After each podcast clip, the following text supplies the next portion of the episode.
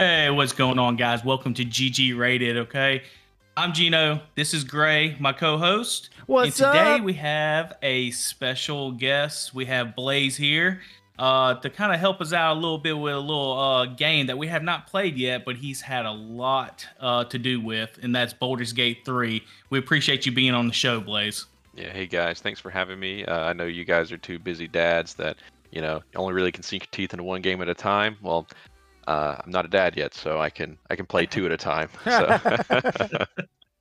That's awesome. That's awesome. Well, look, let's get this thing started off right from the beginning. Let's uh let's find out how uh each other's weeks have been. Uh, you already know we're kind of busy. You already kind of mentioned that a little bit, but uh Gray, how's your week been, man? Man, week's been pretty good. Been working a lot of overtime, playing a lot of Starfield on my breaks, um, and having a great time with it. So that's kind of been my Awesome. week. What about you? Anything good? yeah, um, work hasn't been too busy, so I've been uh, working from home a lot, and like like uh, Gray said, working playing some games on breaks, and uh, uh, I just sunk my teeth into Starfield this past week, so I have some thoughts on it as well. No, oh, nice. We was wondering about that in the last podcast. Uh, Gray was asking if you um if you did any Starfield, so we'll we'll go into that in a moment. Uh, as far as my week goes, it's been pretty much the same, just work and uh, you know, I'm off this next week. Got a little training, got a little off day, so hopefully can sink my teeth into some gaming a little bit. But uh, with that being said, Gray, do you want to uh, move it on to the next one of yeah. the gaming moment? Speaking of gaming, let's go into our favorite gaming moment of the week. So I'm going to start this thing off. Uh, this is our segment we do on every podcast where we go over our favorite gaming moment of the week. Um, maybe you can write us in at ggratedchannel at gmail.com with your favorite gaming moment and we will read it on the show. But mine is about Starfield.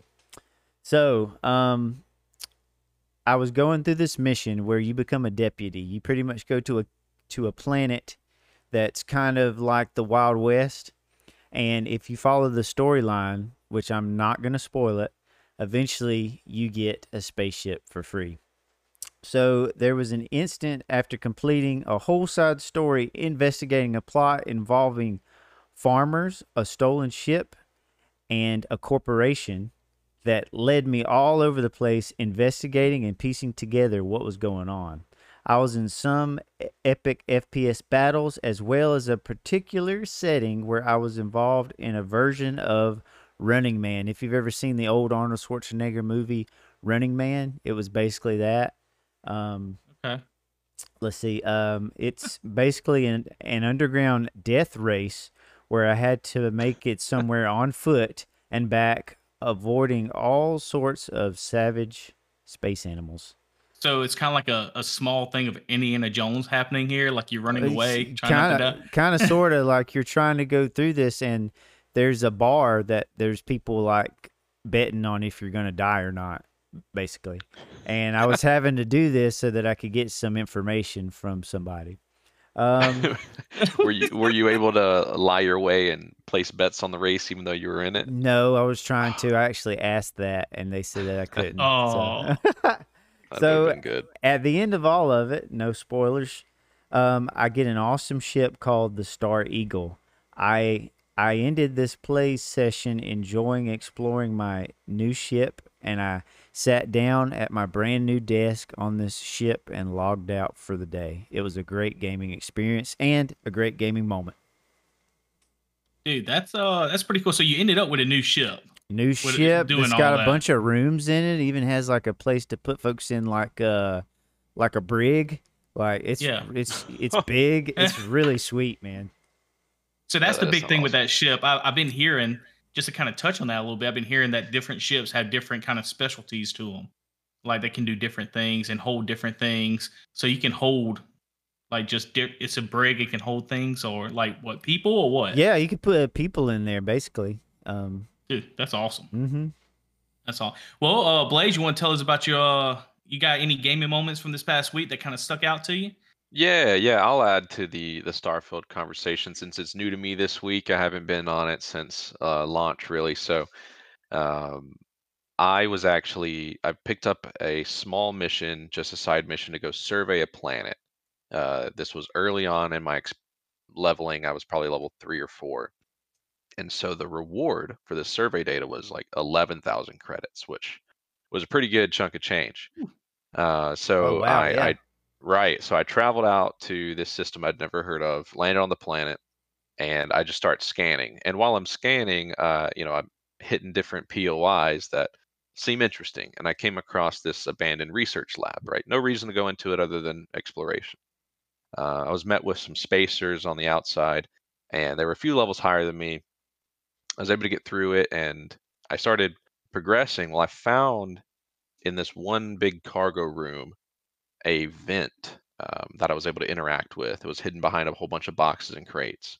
Uh, I crawl through the vent- turn on my flashlight, and I find I think it was like a fire escape hatch or something that was Yeah. at the end of the vent. Um, I pulled out my fire axe, and there were some cut wires, and so I, I cut those and knocked the hatch in. When I came out, there was a computer terminal there. Um, I started in security, and I already had two levels in security to uh, use the digipicks to unlock, and the computer terminal requ- was a master level lock. Oh yeah. And so And I that's like the Right. last one, isn't it? I think right. I think Yeah. so. So- Yeah. I was sitting on a few perk points because I'm non-committal. I don't know what I want to go into yet, and and so I threw a point in so I could do master lock picking. Um, and I'll tell you guys, I don't know if you guys have come across a master pick yet, but it is they're crazy. It had Mm. about four layers to it. And out of the uh, the uh, the key slots that you could choose, it had I'm not kidding. I think it was either 16 or 20. Holy crap! Yeah, And if you and- don't What? get them right, then you don't have the right So, one so, for the next Exactly. so let me get this. I did see a lot about you get three chances with this certain special and two chances. Right.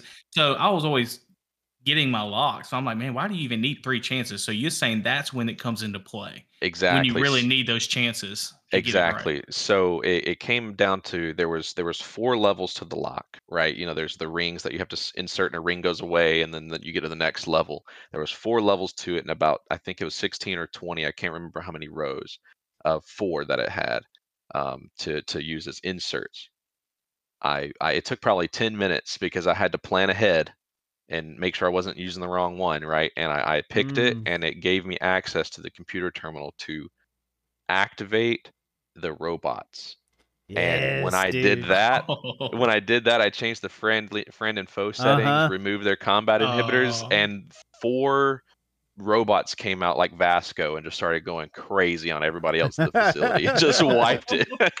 That's So that- awesome. That, that was good. Yeah. Yeah. Yeah, that's that's awesome. That's a pretty good one. Well, uh, man, I'm going to stick to the same thing then, man. I think we've all been kind of playing Starfield a little bit this week, of course. Um, so mine's going to be about getting the Razor Leaf spacecraft, which is pretty much everybody knows as the Mantis spacecraft.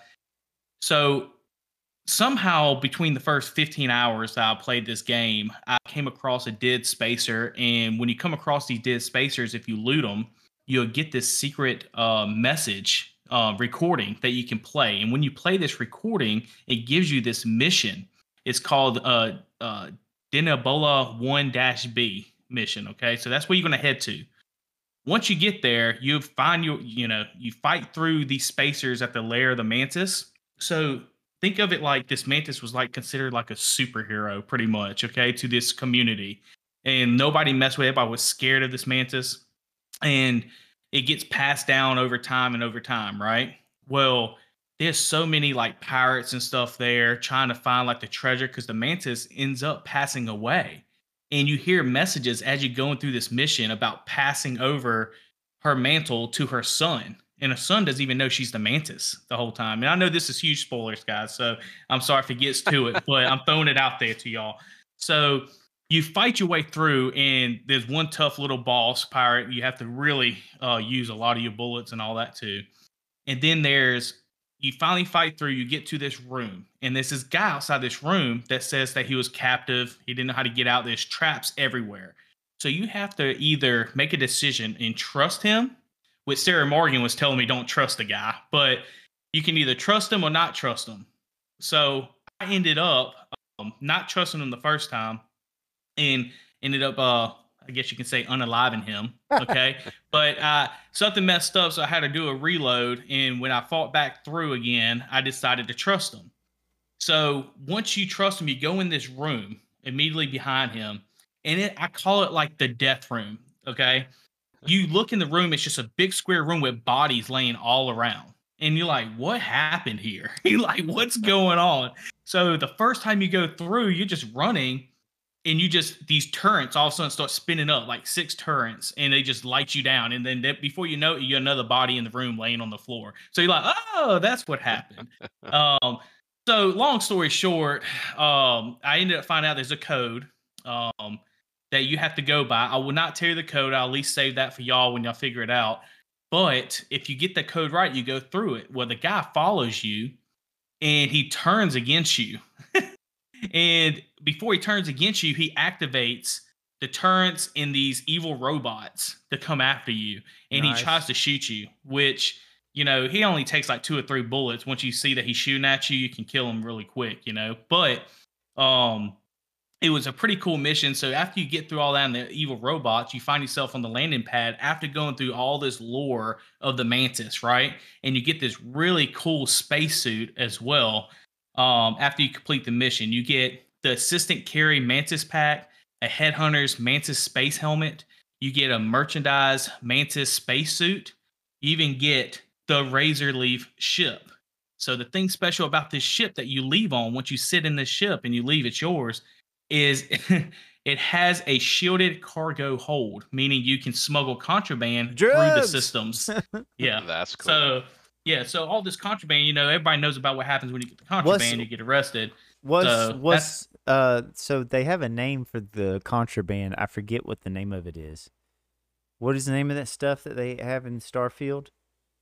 Well, I don't know. Uh, so I've come across a couple different items labeled as contraband. Mm-hmm. Uh-huh. So it's it's not just it's a oh, it's okay. a lot. It can one. be the same item, but so there's contraband. there's one that I came across at a club, and they were trying to give it to me, and I didn't ever do it. But what was it, Gray? What was you trying to take at the club? Bro? I forget. I think it starts with a V. I'm not sure exactly, but they were trying to sell it to me like everybody was trying to give it to me and i was like no dang it i don't want any i don't want to be inebriated i'm on mission like Is I'm trying to sign? do something I, I, I, know I've come across uh, a contraband item called like Aurora. Aurora, that's it. That's, oh, that that's it. it. Yeah, yep. Yeah. That okay. doesn't start with a V. It starts with an A. Yeah, yeah, yeah. yeah. It's close. What, what's the uh, from the boys? What's that? What's that thing called? The V or whatever? I think it is V, isn't it? It, I think it is. Gives them powers. Yeah. Yeah. yeah. But I I appreciate how vastly different all three of those uh, gaming moments were in the same game. yeah, yeah. There's so many branching storylines, man. And I actually have a question for you guys related to Starfield. Um, have you encountered any bugs? Because I had a couple, and one of them was not major, but it was like, oh man. Um, um, I I guess I'll start. Yeah. Yeah. Um, I personally, uh, so I mean, launch day and and and that sort. I, I watched some streams and I saw some some streamers come across like maybe one bug every hour, and they weren't hmm anything game breaking, which is uh, great for Bethesda title. Yeah. Um, Yeah. in my playing though, I came across my first, and I don't know if it's a bug um, or just an unfortunate series of events that happened. But it was actually actually right before I saved and got in here with you guys to to record this. Um, I was helping some. I was saving some people from some spacers. They were locked in their research facility, locked in behind doors, and uh, they were like in an all-out war when I came in. Um, and another wave came in, and I started throwing some frag grenades uh, to take out like 20 guys. You know, they just started rushing. And at the end, I'm chatting with them, um, you know, we're talking uh, about what just went mm-hmm. down, and I get knocked out of the conversation because one of the guys is just just starts teeing off on all of us, and and so I turn and I, I you know shoot them. They go down, but they just fall unconscious. They don't they, they can't be unalived. Oh, and uh, they just get back like up after after 30 seconds or so and start shooting me again. So I don't know what I'm gonna do about that. Yeah. Was it somebody well, that was in your party, or was it just somebody you were, were talking? Yeah, they were following me uh, for that Oh. mission specifically. I Oh, picked them okay. up in the Oh. building, and they were chatting with me at the end. That's crazy. That's Yeah. funny. Man, I don't, I don't I know think- if a if a grenade hit them or something. Yeah, But- possibly. That's that's pretty good though. I, I've heard a couple, which I mentioned in a second, but the only bug I've really experienced, and I don't know if it's a bug, I've been telling Gray about it every time we play together, is uh one of the security guards at um New Atlantis. I ended up stealing an apple just to see what would happen. And so they started shooting and chasing me over stealing an apple. I get on the tr- I somehow make it to the train. I get off the train and there's only one security officer, not like four. So I'm like, oh, I can take on one, one v one, and I end up unaliving this uh security officer. And from now on, it's been that's been what a week, week, week or two, great. And Yeah. every time I get off that train, the security officer is still laying there in the same exact spot. And I Yeah. can't help but feel horrible as it keeps going on. We were talking about that. They need to hire a coroner bad. Like Yeah. need to Yeah. hire somebody to come out and be like, "Hey, So- there's a dead guy here."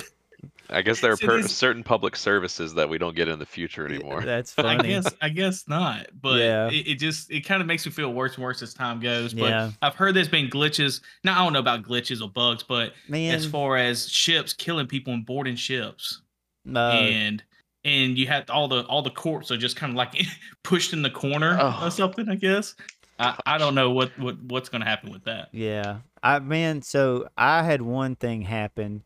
So I've had a couple of times where the screen would just keep on loading, which isn't a big deal. I just restart the game. I didn't really lose my place or anything. That could have something to do with the deck too, because I've been playing a lot on the Steam Deck. But Okay. there was another mission where I don't want to spoil it because it's part of the main storyline. You have to make a choice. And if you make one choice, a main person dies. And if you make another choice, they don't. And I oh no! and now you got me all ner-. I found that out because I made Uh-huh. one choice, and then after I went there and did the thing, I wasn't able to leave. Like I wasn't able to travel to my other destination. And the only way to get on the planet is to like go to your map and actually travel there. Like, um, Yeah. Right. so I wasn't able to do that. Like I kept trying and it wouldn't ever like happen. So I had to load as like as I had to go back in my in the thing and load up a game from like an and maybe an hour before that and kind of do some things all over again, but it wasn't a big deal cuz I had already done it. So I just kind of breezed through it.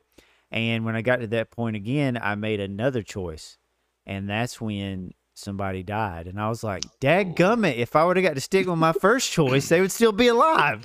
Yeah. So- that that's unfortunate. Yeah, so that Ooh, that's, sucks. That's but devastating. I know. Now know. that's and- going to give me more anxiety on every choice now. but Thanks a you lot, know, Gray. Yeah, appre- but you know, yeah. like it's kind of cool because their death really hit me hard, and I was like, I w- wouldn't That's have cool, huh? been able to experience this of actually feeling lost in a game if this wouldn't have happened. So like Right. in one sense it's kind of cool I got to experience it, but it's not cool that I experienced it because uh there was an aspect of the game that just would not work. But that's been the only thing. I'm so surprised at how smooth this game has ran It really has and been. Worked it's been because smooth. the amount of code they've had to write here has got to be out of this world for all Can, the can I just throw one thing in there, Gray? And Yeah. I mentioned. I think I mentioned it earlier. I am super impressed. Like speaking of code and what they put in in details is the toilet paper situation where Yeah, you can go them- in a. Tell them about that. That's really funny.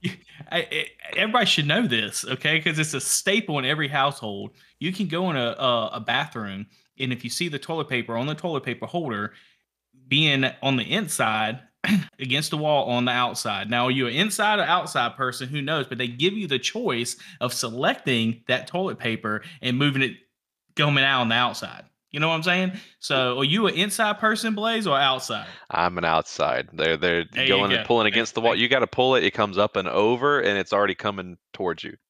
You know. Yeah, exactly. It's not Yeah. going against the wall, scraping against the wall. Are you Right. inside or outside, Gray? Um, I really Uh-oh. don't give a. Sh-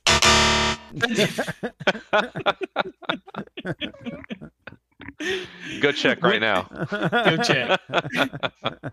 With that being said, I think it's a great time um, to kind of leave Starfield for a minute and let's go into the news. Thing, Gray. We're going in the news. Let's go.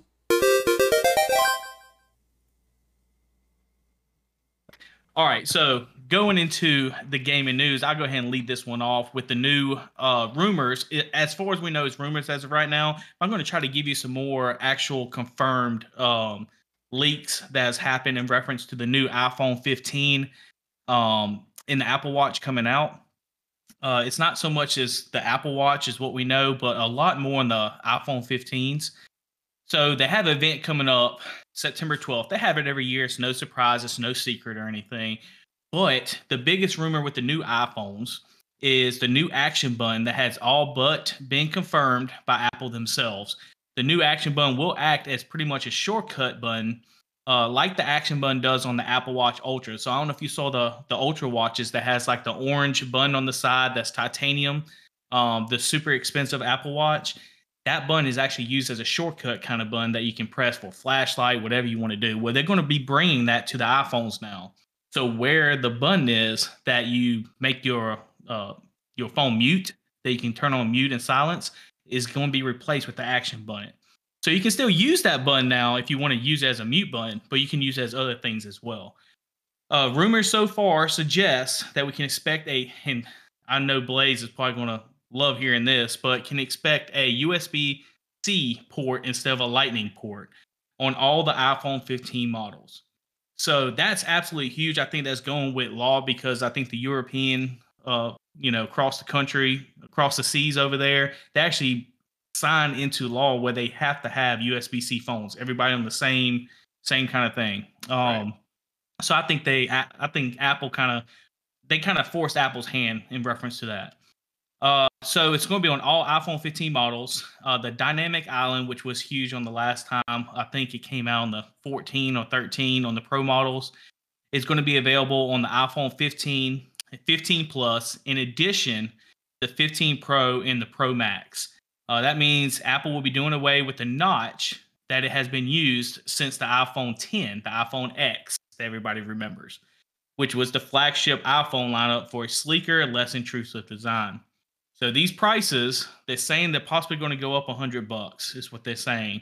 But the pricing on the iPhone 15 models is expected to remain um, close to the same with a $100 difference. But right now, what they're thinking is the entry level 6.1 inch device is going to be starting at 799 and the 6.7 inch iPhone 15 Plus starting at 899. God bless Texas. Sorry. Yes, but the newer the iPhone Pro 15 Pro Max can get all the way up to 11 99 somewhere between 1099 and 1199 for that phone. So over that thousand dollar price as well.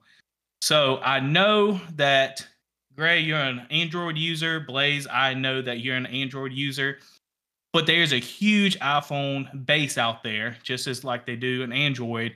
What do you think about the upgrades that are coming? Not comparing it to android but the upgrades that are actually coming for the iphones. What do you think about them do you, you think it's right? worth it? So, Gray, what you think?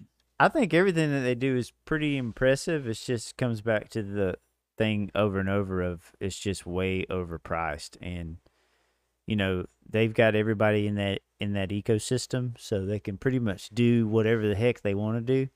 But that you, that being said, it doesn't take away from they're really good and smooth. And when you are in your own ecosystem like that, there's a lot better chance you're going to have a smooth experience. And they got some pretty cool tech, man.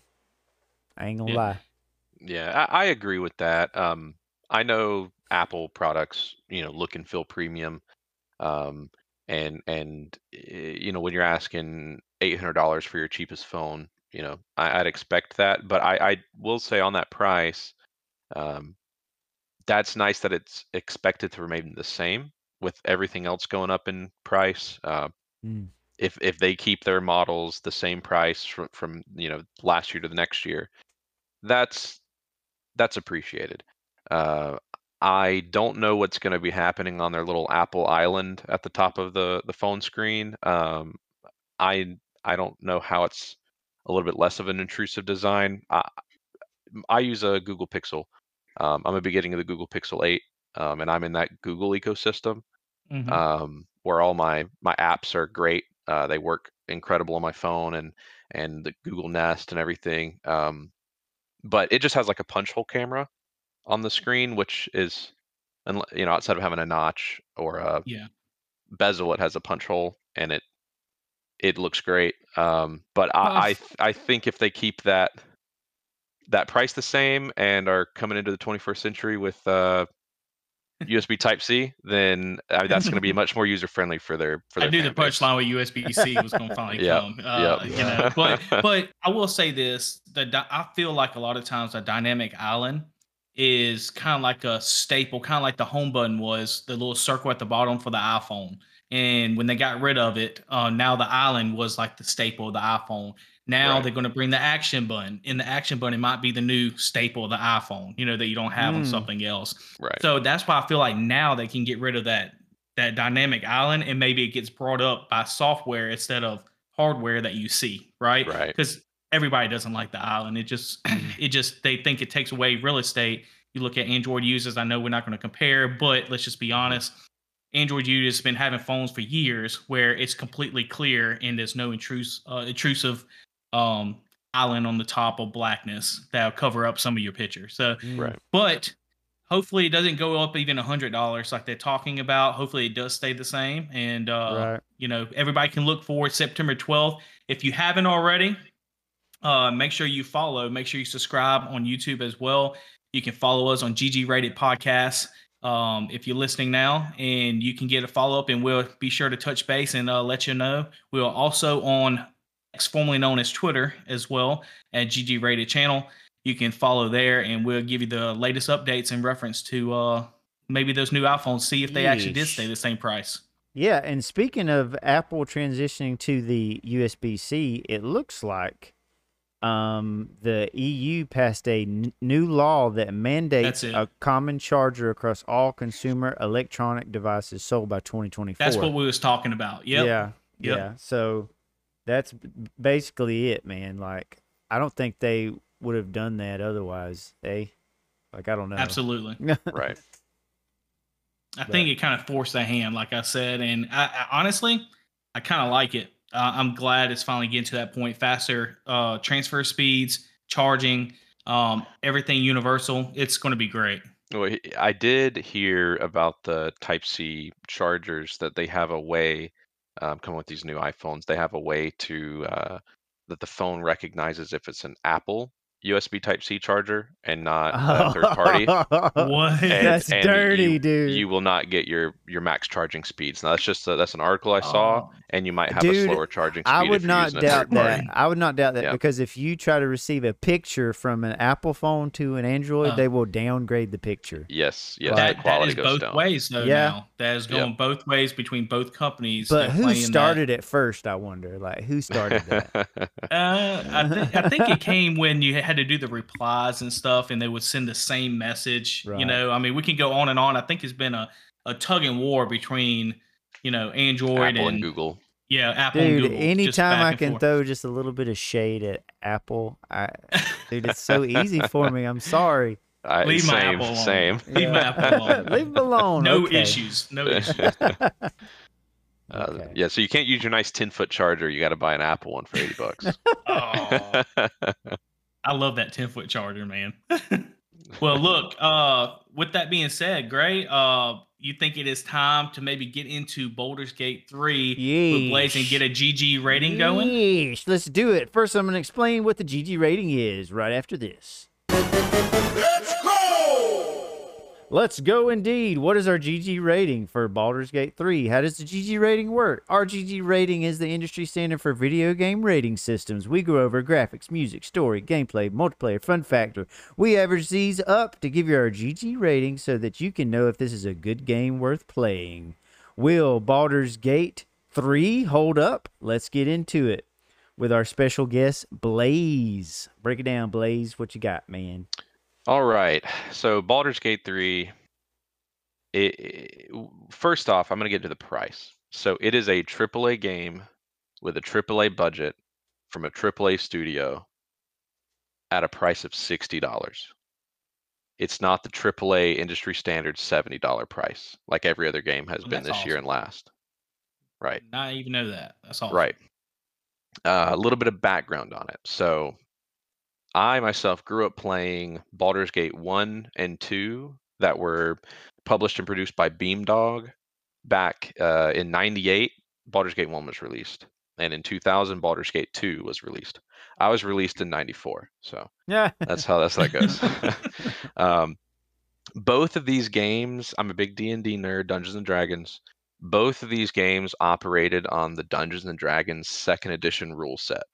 It had um, it was the the way the gameplay flowed. It was real time strategy, top down, control your party against the enemies, have them cast spells, make attacks. It was real time, but you could pause the game. So as soon as an enemy came on screen, it would pause. You could tell people what to do, unpause it, let it run for a few seconds, pause, imp- make new inputs. It was really fun. Um, it had, you know, you know, obviously dated graphics, pixely, um, but it was still like that paper doll. Here's your character sheet, your inventory slots. You're getting constant upgrades, magic items. It was great experience. Um, over the years, more titles like those Baldur's Gate games were released called like Icewind Dale is another example. Icewind Dale is a a, a township in um, in the the Dungeons and Dragons lore. Baldur's Gate is one of the major Is that just PC as well? Just just someone Yeah. just wondering. Okay. Yeah, yeah, both these are PC only titles. Um, and and then an enhanced edition of Baldur's Gate 1 came out in 2012 where they they upped the graphics a little bit but added expansions. It was like 20 bucks for the game with all of its expansions and everything. Great deal. They came with that exp- enhanced edition in 2012. And then in 2013, they released Baldur's Gate 2 Enhanced Edition. And that was again from Beamdog and BioWare. Um, but they didn't have any like big RPG new titles. It was just kind of a rehash and make an enhanced edition of their old games. Um, that's kind of like historically Wizards of the Coast, who is the creator of Dungeons and Dragons and the card game Magic the Gathering that's very popular. Okay. Um, they're very protective of their Baldur's Gate IP uh, because it was so successful in the past, and they don't want someone to, you know, kind of have a sloppy release of a of a title for it. um, so that's when in came Larian Studios, um, who one year later, after that Baldur's Gate 2 Enhanced Edition was released in 2013, they released in 2014 their big, massive RPG called Divinity Original Sin. Um, and it was just an incredible refresh of the old school turn-based RPGs. It wasn't based on any Dungeons and Dragons. It was their own new. There was their own IP, their own rules, their own spells, everything. Um, and it was turn-based, not real-time with pause, but it's still top-down, very in-depth. Um, in 2014, they released that. In 2017, they released their second title, Divinity Original Sin 2 um, that right now, as this recording, has almost 150,000 reviews on Steam and is 95% Ooh. overwhelmingly positive. Wow. Um, Yeah. so that those two games caught the eye of Wizards, and Larian got the rights to make Baldur's Gate 3. wow. So it's been a long time Okay. coming for me um, and a lot of people. Uh, it's it's now based on the fifth edition Dungeons and Dragons rule set, and has been video gamified out of necessity. Okay, so like an example, Bethesda. We just been talking about Yeah. Starfield, right? Bethesda is probably most famous. I mean, they are most famous for their Elder Scrolls and their Fallout titles, right? Skyrim, all. Yeah. Right. So in Morrowind, Elder Scrolls Morrowind, which came out in 02, they included in that game they had a mark spell and a recall spell where with the mark spell you could mark a location and then anytime later you could cast recall and instantly teleport back to that spot, right? Um, in development that led to many headaches because playtesters would begin to like start up a quest sequence and then in the middle of a conversation or a combat or like a r- series of events they would recall out and just break the whole quest sequence and their game was bricked you know um, so it yeah, like that would be a little bit of a headache. Yeah. Right, right. So they it like over doubled the size of the game because they had to play test it like crazy and think of okay, now what happens if the player just recalls right now, you know? and That's so a lot in- of code, dude. It's like if this happens, then if else this happens. Like, exactly, e- exactly. They have to have ways for every sequence to be broken and recovered, right? Mhm. come back at a later time. So Bethesda didn't include recall in their next title, Oblivion, right? Yeah. Oh, and and and so a sim- similar decisions had to be made with Baldur's Gate 3. That's what I'm getting to finally. Um, There's a lower level spell in D&D called Dispel Magic, right? It's like a like a level five player can cast it. Um, the caster can essentially like choose a creature or an object that's enchanted or like a magical effect, and if they pass like a like a spell casting check, they can just cancel the spell like the, the- whatever magic's affecting it, it's just gone, right? It's just dispelled. Uh, so with that and learning lessons from like Bethesda in the past, Larian chose not to include like dispel magic and a few other spells like that because of outcomes of players just randomly dispelling stuff.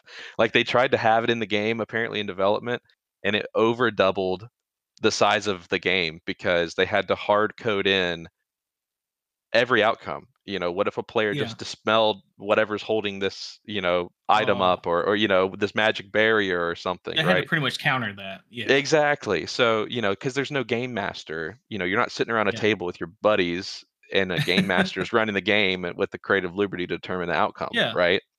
So they had to they had to gamify, you know, and and not include all the spells. They also chose to like cap players at 12th level, where in D- Dungeons and Dragons 5th edition, 20th level is the cap.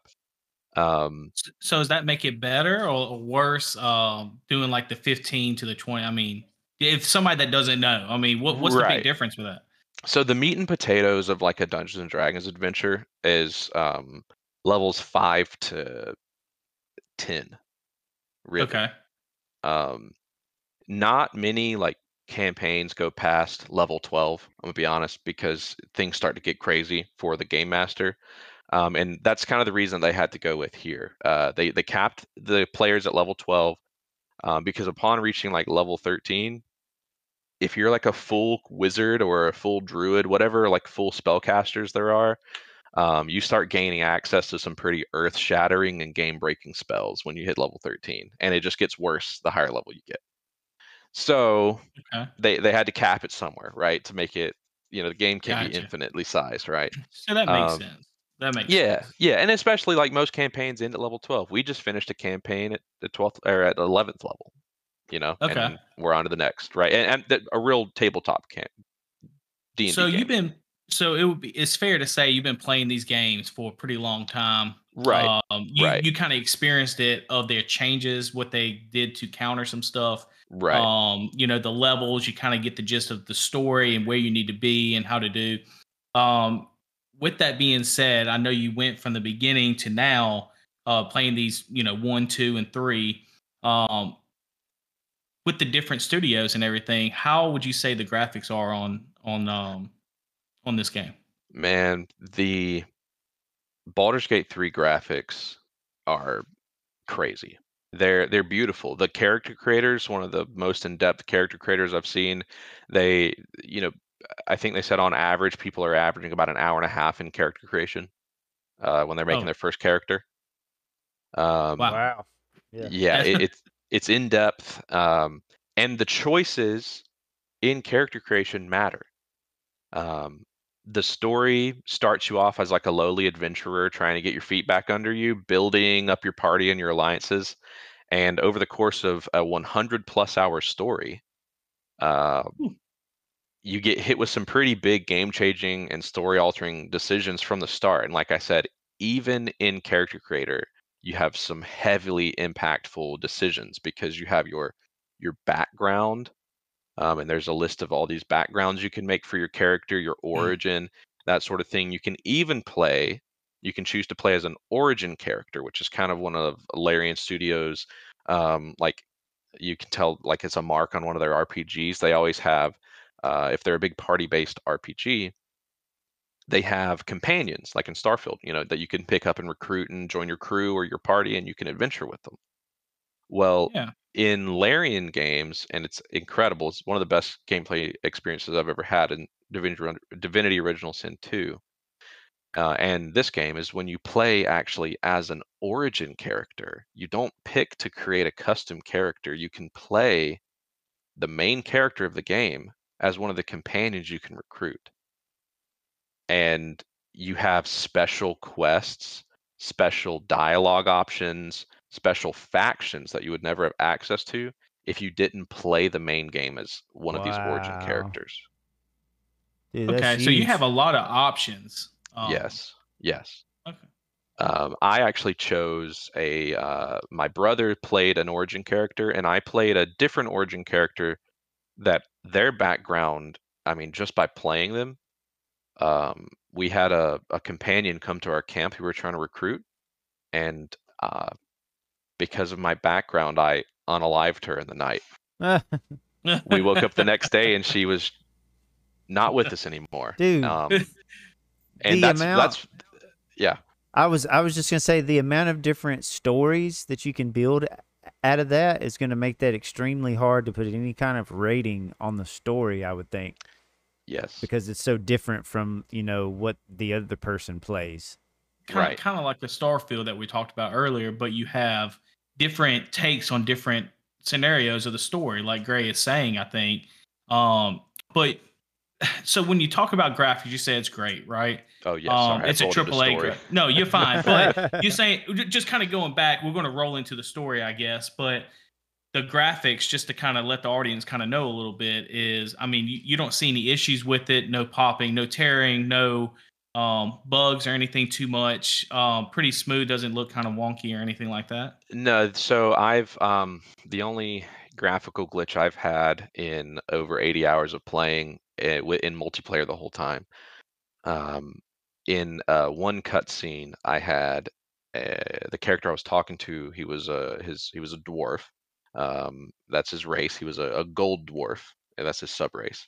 Um, and I'm I'm playing as a tiefling, so I'm like a like a uh, half human, half devil mix. I have horns and all that and I'm I'm taller and he's shorter and he was looking up at me but at first he was kind of looking off to the side right and then when he snapped to look at me um his like the model for his head attaching to Mhm. his torso there was a thin one line of pixels that you could see like the skin didn't mesh together Mm. right and that was just because the two models weren't completely meshed and i think that was because that one that one snap motion of his head You should get Gray to do the neck back thing. I think he did that on a- another podcast. If you can see it on the YouTube channel, he, he does it pretty good. Yeah, there you go. yeah, He does it yeah. pretty good, but it was one of those, yeah. yeah. Um, but that's all. So, you got any questions for him on the graphics, Gray? Um, in in reference to that, or Yeah, so What do you I'm just interested in like um maybe the atmospheric aspects of the rendering of things and when you cast spells and all that, like how far out there did they go as far as making that look really cool? Oh yeah, the, th- all the spell casting is heavy and impactful. It, they there's even the sound design. There's thuddy bass when you come and you're like concentrating on a spell, getting ready to cast it. You're selecting your Mm. targets. You know, um, lighting effects bouncing off the walls, bouncing off uh, the the water liquids on the ground. Um, oh. if you cast an ice spell or or a fireball, then you know you'll the field will be covered in ice and people can slip on it if they don't make Mhm. a dexterity save. Uh, you you- throw a fireball and it'll explode. You know if there's like wine barrels and oil on the ground, everything gets caught on fire and is burning. I mean, the the spell effects in the game, um, the atmospheric lighting. Uh, you'll come into cellars or go down into the underdark, uh, which is like subterranean tunnels, and there's just fog settling. Um, you can cast spells like Fog Cloud uh, that creates clouds of fog, or um, Cloud Kill is another. is a poison gas cloud that you can move around the battlefield um, and envelop your enemies. And I mean, you know, depending on your graphic settings and your hardware, if you're running it on high plus, it, it's it's a beautiful game. That's really So cool. would you? Is this a game that you can play at 30 frames? Uh, and I don't know if you have another question, Greg. I'm sorry if I cut you off, but I, I'm just wondering. Frame rate's been coming into the spotlight a lot with a lot of these games. Um, is this something that is better to be played at 30 frames per second or 60 frames per second and kind of take that dip on that quality aspect? Uh, you want to play this thing as high as you can. So I play on 1440p with a 144 hertz monitor. And if we're dungeon delving and I'm on high to like my shadows are on medium, uh, maybe my reflections are on medium as well. Some of those really graphics chugging settings, but most of my things on high. Um, I get 144 FPS in like dungeons and cellars and crypts when we're when we're dungeon delving. What if you don't have the hardware though, and you have to choose between, say, you have a a, a 2070 or something lower, 10 1080 Ti, hmm or even I I know it's coming to Xbox soon, right? You're gonna have that issue with the Series S and the Series X, right? Right. Um, are you gonna play? Would you would you recommend playing at 4K 30 or maybe a 1080p 60? uh, play on 30 if you can't uh, push higher frames with high graphic settings because it is a turn-based game. The gameplay is gameplay's slow. Most of the time, you're sitting there and people are in idle animations while it's not their turn, and only one person's moving around the map and shooting a spell or making attacks. So it's not like a, a first person shooter, right? But also, with that being said, the game is highly optimized. My brother plays all of our 80 hours on 1080p, right?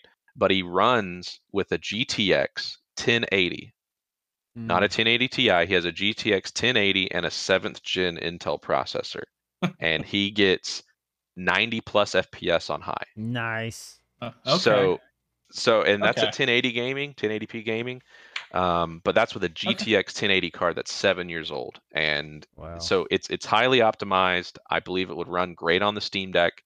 Um, I haven't tried it because you know no need, but this is a perfect Steam Deck game. It's turn-based, it's Mm. slow, it's perfect. awesome. Uh, I might so have to give it a we, shot. the the graphics seem great. Um, I just got one more Right. question about the graphics, man. I just got one more. It's an important question. I'm sorry, Gino. This is important, go, but go for it. Go Blaze. for it. Go for it. so the bear that you sleep with in this game, how real does that look? All right. So I've heard a lot about this infamous bear, right? Should have There- saved that for the story section, Here's- Ray. I mean, Going back to the story section, we're going graphics and story, baby. there's Yeah. over uh, reported by Larian. There's over seventeen thousand endings to this game based on the decisions. I thought he was you about make. to say bears. Yeah, dude. I was about to say, there's over seventeen thousand animals that you can. That's what I was. sleep the- I thought he was going way off here.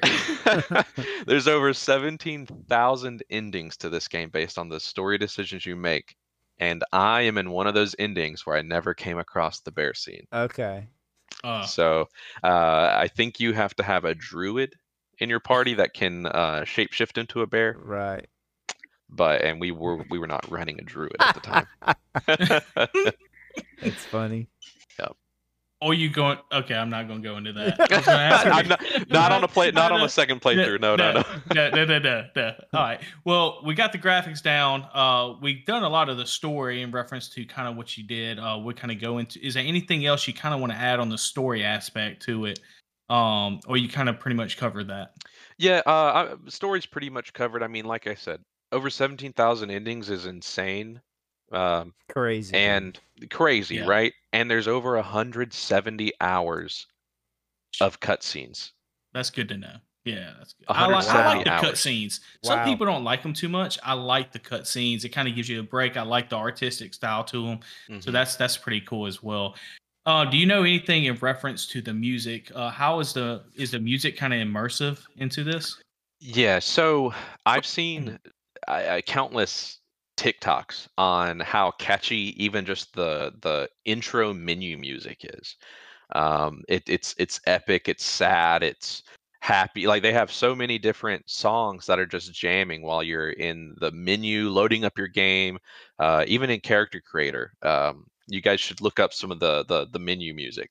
Um, there are uh, uh, bards are a playable class uh, in in the game. They're they're like arcane magic casters that use ma- music to generate magic, and you can carry around like a, a, a a lute or a set of drums and you can at any moment whip out and you have songs that you can play as your character in game and get reactions and all Oh, of those pretty- are yeah all of those are great um, but in gameplay outside of that the music like the musical score comes and goes throughout the game um, where the majority of the time it kind of fades into the background to allow you to focus on what's in front of you. Because there's heavy decisions there's adventuring you actually have to zoom in and look around the map and everything's lootable. Like in starfield you can pick up any item in the game. I mean, you can pick up anything and put it in your pocket and throw it out later um, so they, they kind of let the music fade into the background the majority of the time while you're exploring. And then if there's a major story beat or combat arises then it'll pick up. Um, but i will say we our last play session uh, i'm not going to say name any names name any locations no spoilers but there is a big antagonist that has been nagging us since level two right mm-hmm. and this last play session we invaded his home unalived him for a very good reason. And the battle music that kicked in was a specific score for fighting him. And his voice actor was singing. no and it way. was, yes, and it was the most epic song I've ever heard. It was incredible. So And it it definitely was, got you hyped. Yes, it was got as soon as as soon as combat kicked off, it rolled in and we both were like, "What is this song?" And then the his voice actor, the antagonist, came in singing, and we it was oh. it Oh. was the most power play you know I've ever seen. That's It awesome. was awesome. That, that is awesome. So you definitely uh, see that the music goes in high high regards in reference to this game. So Yep. we've been over the graphics, we've been over the story, we've been over the music. Uh, what else do we have, Gray, Form, in reference to this game that we need to go over that I think people need to know about? So what's cool is you were telling that last story, I had the main theme of Baldur's Gate playing. So that's it was like epic, man. I love the music in this game. See, I'm not big into fantasy and all that. I do like D and D. I have played, and um, but dude, you're making me a believer. You are making me a Baldur's Gate believer. I'm definitely honestly since i've been playing you know i didn't i'll be honest i haven't played much skyrim right so when i play starfield i have all these decisions and different things happening and for you to say on Baldur's Gate you have 17000 different ways that you can go through this thing i mean i agree with gray it's kind of you kind of make it seem just you telling me about the music on the boss you know with the music and getting you hyped it kind of makes me just want to play it just to get to that point you know Yeah, and I would like them to take a maybe take a shot at a space theme. Um, I forget what the D and D version is where you're in space. It's not called D and D, but it's called something else. Do you There- know, Blaze? there are uh, several other tabletop RPG systems. Um, one that heavily competes with Dungeons and Dragons and actually was more popular than it um, about 15, maybe 10 years ago. Uh, it is oh man, you put me on the spot. Oh, sorry. Uh, why? oh, A Pathfinder. Pathfinder, Pathfinder, is what it's called. Right. It's Pathfinder. The creators of Pathfinder have Starfinder. Starfinder. Yes. I, yes. I want to play that. That would be really cool. And if they Now- did the same thing they did with Baldur's Gate 3 and made it that, then Yeah. I would be super, super hyped for it.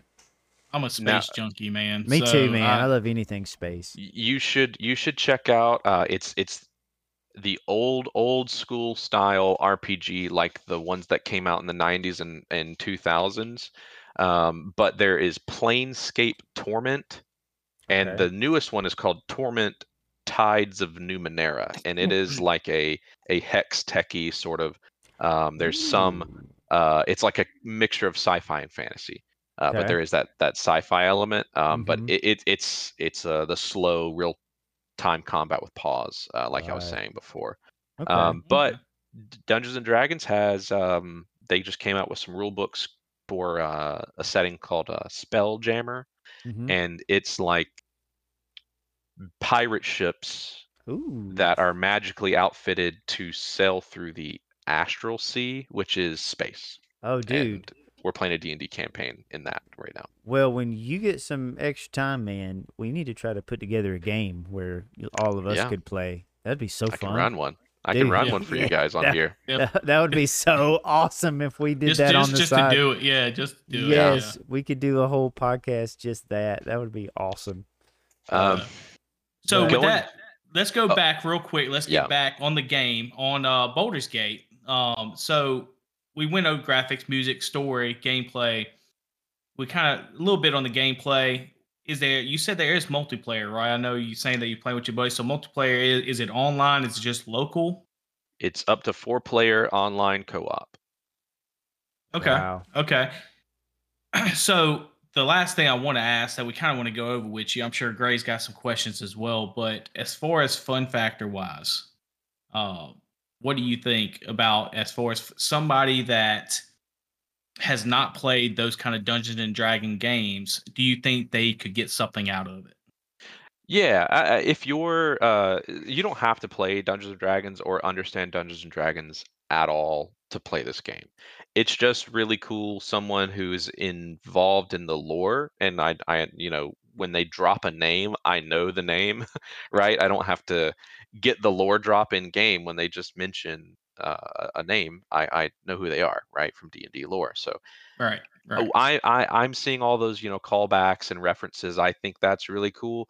Um, but they explain everything. There's nothing that's you know mm, behind a veil of you know fog that you don't you won't understand if you have never played a tabletop RPG. Um, eh, fun factor wise, you can do some of the wackiest stuff in this game. I mean, this game has made jumping fun. Um, your your you, how far and high you can jump is based on how strong your character is and my brother's character has is his strength is max and he can jump. I'm not kidding like six times the distance my character is who's a wizard and and uses spells and stuff.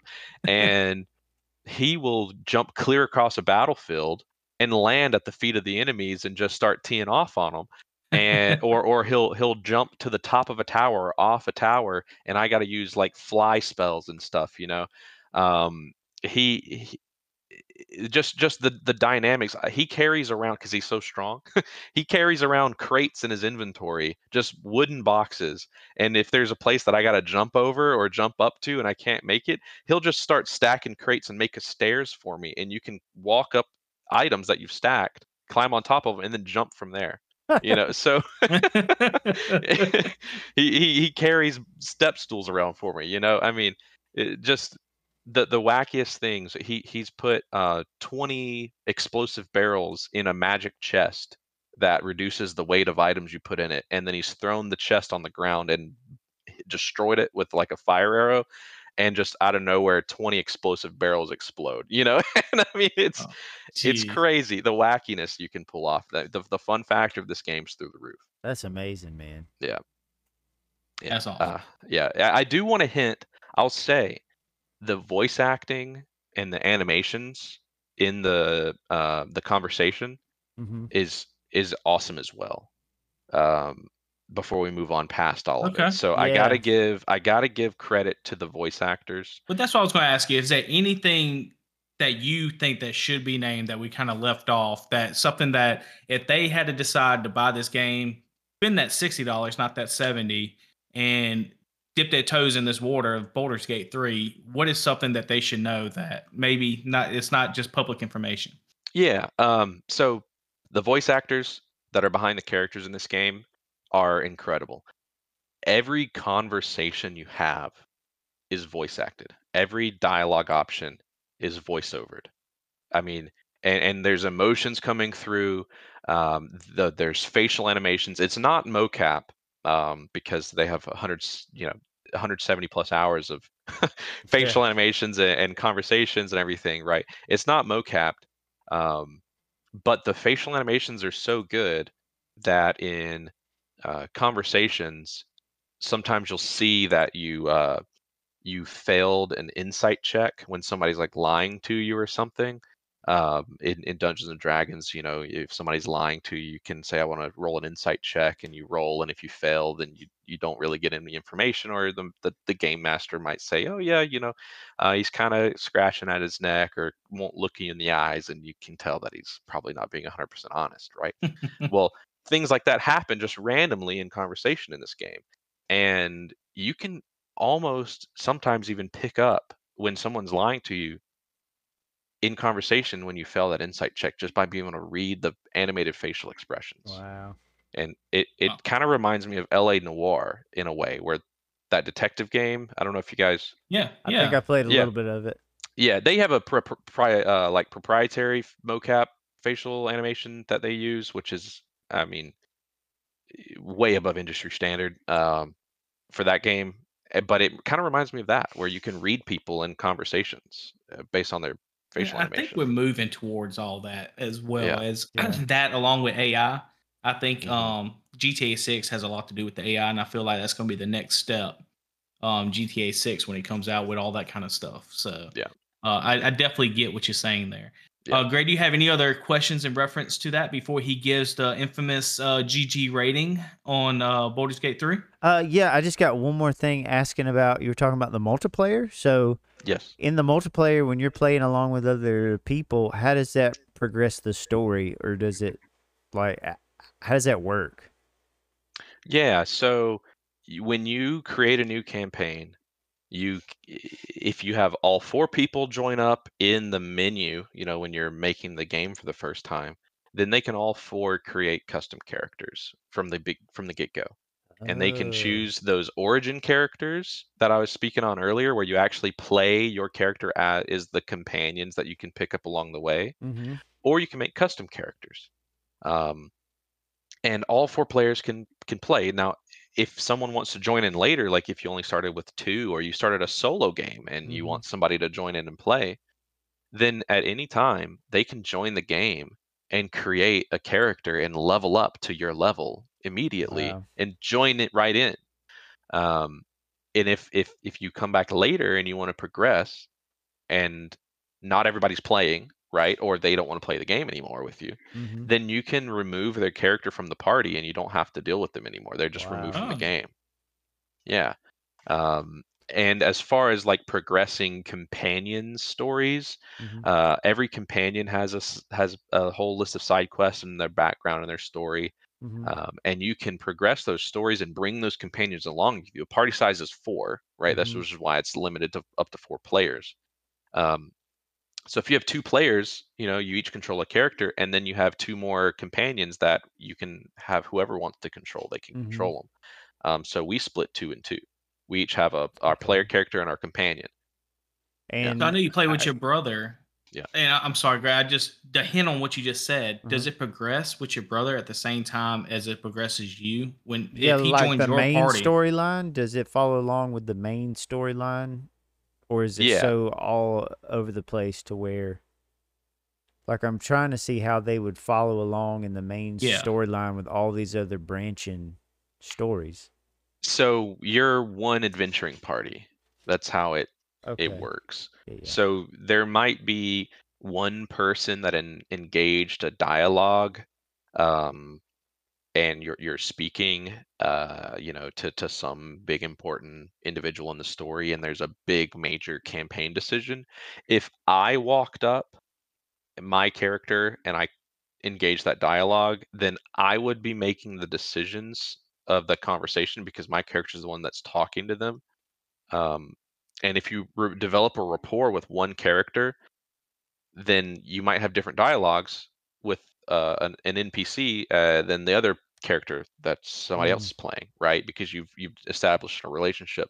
Right. Um, but the story, you're you're one adventuring party, and and during those big moments, and all the time, any other player can listen into the conversation and can like vote on which dialogue option they want you to pick, and you Oh. can see like their Steam profile picture and their name will pop up and say like you know uh, my brother his, ha- his handle and his photo will pop up and like that's the option he'd like me to pick now you know there's no like voting and you know three people Ah. voted to pick this and it, it goes through but it's Okay. whoever's controlling the conversation right gets That to makes do it. sense. That's That makes really sense. cool. I yeah like that. You kind of give they can kind of give their opinion where they want to go with it, and you can either agree or just go your own route. So, exactly exactly and and then that- ultimately that's your decision right whoever whoever made that Yeah. choice made that choice the party Um, leader. Yeah. Right, but but at, at other times, if you're doing like a like a a companion side quest, right, and you get to a major story beat, then that companion will take over the conversation, no matter who engaged it. It'll like cut scene, and that companion is is running the show. So would you, if somebody was picking to go with the bear, would you go along with that or not? Uh, So you can uh, there's a little checkbox, right? If you're if you're having a conversation, there's a little checkbox that you can check that says private, and you can it will kick everyone else out and not let them see your cutscenes. oh my gosh. is you got to be kidding me there. you You, can- you joking? No, no, you can romance anyone in the game pretty much. You can romance them. Uh, you can make a relationship. You can, you know, and, and uh, you you have dreams at night when you're sleeping at your camp that you know come up as as Oh, I private you was telling us conversation. you really had dreams. Okay. No, no. Okay. but you can Blazer's you can really at any time you can at any time make a conversation private and it'll kick everybody out. It'll say it'll notify, hey, blah blah blah is trying to join. Man, you know, crazy. but That's Yeah. neat. Yeah. Well, great. You want to lead them into the GG rating? Let's do it. Man, yeah, that was awesome. That was an excellent breakdown. I'm gonna go ahead and say it's the best one we've had as far as in depth. Um, Oh yeah. how many hours have you put in this game? So we are probably just crossed 80, maybe 85 hours. Wow. Um, and we just reached 12th level, which I said is the max level. I wouldn't say we're 100%ing the game. I'd say we're a good 90 to 95%ing it, right? Mm-hmm. We're we're leaving almost no stone unturned, right? So we're we hit max level about 80 85 hours into the the game, which it's about a 100 plus hour story. So I think that's pretty good pacing Yeah, if, if I'm honest. So Yeah. if if you had to give this a GG rating, what would you give it? It's uh, been a long time coming. Uh, you can tell I'm passionate about it and what it's based on. Um, I'm going to be realistic and I'm going to say that this game is my game of the year and is a 9.8. Nine Oh, point eight. okay. Holy okay. moly. Y'all heard it. Y'all heard it. 9.8. 9.8. So one of the top uh ratings, I'm sure, on your whole list, top games that you look forward to. Yeah, so like what would push it to a perfect 10 or is that just like so hard to attain? So this, I, I'd say, you know, just about nothing is perfect when it comes to games nowadays. Right. the the the price on this game, the AAA budget, the story, the music, the voice acting, I mean everything is near perfect. Mm. Um what they released the game and I, I think it was a smart move on their choice. They released the game a month earlier than they originally announced, right? When they announced their release date, it was the same weekend as Starfield Ah. and Hmm. Starfield announced after uh, Baldur's Gate 3. And when Starfield announced, they then okay, they said okay, we'll pull the game a, a month earlier um, to to get away from that big launch, and Yeah. I think that was great. Um, but maybe maybe you know with with COVID and everything, maybe development could have um, gone a little bit longer. Uh, but I just I I my only thing keeping it from a perfect is acts one and acts two of the game. There's three acts. Act act one, act two, and act three are perfect. Acts Mm. one and two are perfect. Act three is 90% perfect because Mm. there's just some on the very tail end. It's the best act, I'd say. I've got to say it's the best act. It's the most fun. It's the most epic. Right. But there are every now and then you can you can notice, oh, that could have used a little bit of polish. And it's it's Right. it's you know few and far between. But I'm like, that is not that's not a perfect product. It's not game breaking, but it takes you out of the immersion some is Uh, y- what you're yeah, like that that little that little head crazy head uh, thing on the dwarf earlier that I mentioned, he that that's that's an act three, right? Um, Um, there, there, there just I, did the neck thing again. I had a I had a um, you know, a couple companions at camp uh repeat the same conversation with me a couple times because they was like a few different choices I made maybe at different times in the story mm-hmm. um triggered that conversation to be had and they had it with me like three times right. you know and i'm like okay that was weird but it doesn't change anything. So, like, So, you're telling me things that any other normal game, this would be like just normal video game stuff. But this game is such on a different level that these are things that you notice because it's so like immersive and so good is what I'm kind of Yes. kind of gathering from what you're saying. that's correct yeah Wow, that's really good. As close to perfect as you can get, it seems. Well, I- and you got somebody that's what spent 80 something hours on this game. So I think I'll trust that rating uh, from old Blaze. And Bra- uh, Blaze, before you go, uh, we're first off, let's just say before we go and get done with this bonus news that we're going to have, appreciate you coming on, man. Spre- Yeah. I appreciate you, uh, you know, sharing that with us and giving us the infamous GG rating. Um, Oh, yeah. thanks for hopefully we can me have you back on in the future and Definitely. uh you know uh maybe try out another game or something maybe hear your further thoughts on uh starfield as well Yeah. as you get to playing more of it definitely i've been enjoying it too so yeah i i, I wouldn't mind coming on Oh yeah, that that would be a fun episode for all of us to break down. And uh, man, I'm gonna have to give Baldur's Gate three a try. I'm gonna dig into that as soon as I can find it on sale because I'll probably mainly play it on the Steam Deck. Um, I'm gonna probably grab that up. So thank you for making me a Baldur's Gate believer, Blaze. thanks for listening man yeah. So on to the bonus news brought to you by nosponsor.com. Don't come here for a sponsor because we don't have one. Game not over. All right. Bonus news. Hit us with it, homie. well i just want to throw let's end this on a little bit of starfield obviously since we've already talked about it a little bit. It's going to be very quick but it's about the starfield mark one space uh spacesuit that's been making its rounds in reference to a bug uh i would say or hey maybe bethesda did it on purpose. But if you go into the lodge at new atlantis you go downstairs like the basement you'll see in a showcase shelf glass shelf um a uh spacesuit. Master you locked, right? It is. It is. Yeah. Blaze, I'm sure you can just go master lock that thing. But if you want to save your digipicks or whatever you need to use, what you can do is there is where you can open the case. It's like an octagon glass case. If you put your cursor just in between the where it opens at the crease, it'll go from the selection for locked to the selection to the actual spacesuit.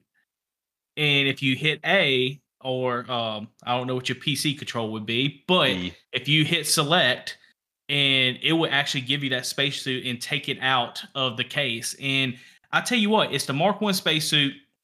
It's got a it's it's going to be the best spacesuit you have. Um, is what I'm hearing. I've I've done it myself. It is confirmed. It does work. It's not a rumor. Um, that you're going to get before you get to New Game Plus. So I'm rocking this spacesuit right now. I think with the Mantis helmet though, because I just like the look of it. Mhm. But what you're going to get is 120 physical, 136 energy, 128 EM resistance, um, with an extra 20 thermal, 30 corrosive, and 10 radiation resistance with the spacesuit. The Mark. One pack that you get, you also get a booster pack with it. It has 66 physical, 64 energy, and 68 EM resistance Wow. While the helmet has the same stats as the booster pack. So I mean, it, it, it's over 20, 20 it's over 20% or I would say or 30% more than what you're going to get from any other spacesuit. Bro, Um, That's a lot. That's, a so lot. tempting because I think I got like 15 advanced locks left before I get to master level. Um, Well, you don't have to use it. Just, I, you can right. just save it. Exactly. There but you go.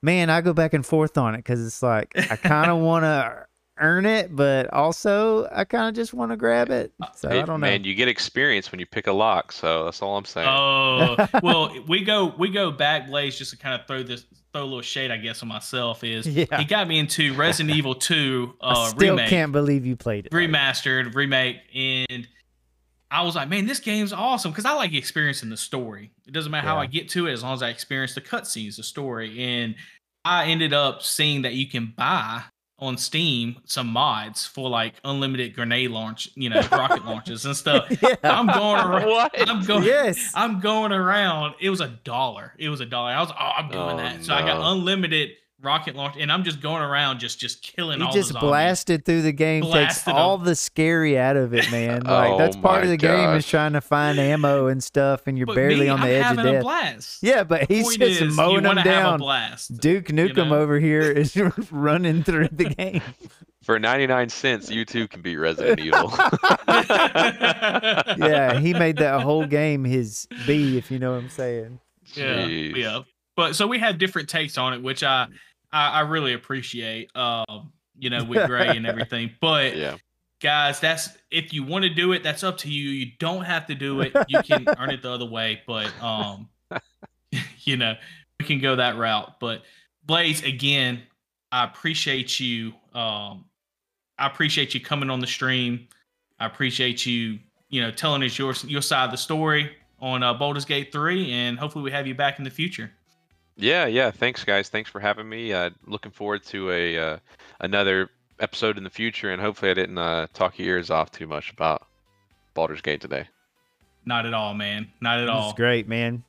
Thanks everybody for listening. And if you want to send us an email with thoughts, questions, or comments, it's ggratedchannel at gmail.com.